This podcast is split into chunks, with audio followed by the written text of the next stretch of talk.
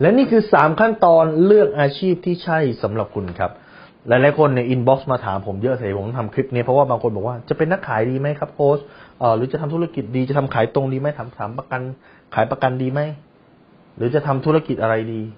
ควรจะสร้างธุรกิจเองหรือเป็นแค่นักขายธรรมดา ผมก็เลยอยากจะให้ guideline นะครับสาม P ครับ P ที่หนึ่งครับคือ passion ครับ คุณมี passion หรือมีความชอบในเรื่องไหน ถ้าคุณมีแค่พอ passion เรื่องของการขาย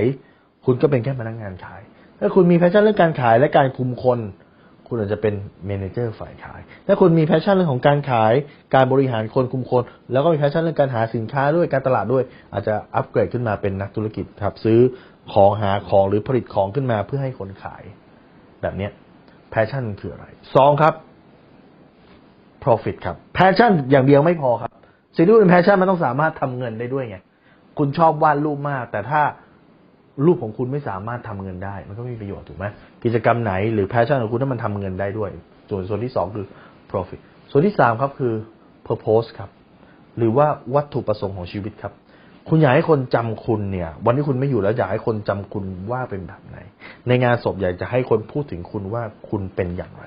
ดังนั้นเมื่อไหร่ก็ตามที่พอเวลาคุณเลือกอาชีพ หรือจะเลือกเส้นทางชีวิตครับ ให้คุณใช้เกณฑ์ 3P เนี่ยในการตัดสินครับ ถ้าคุณสนใจ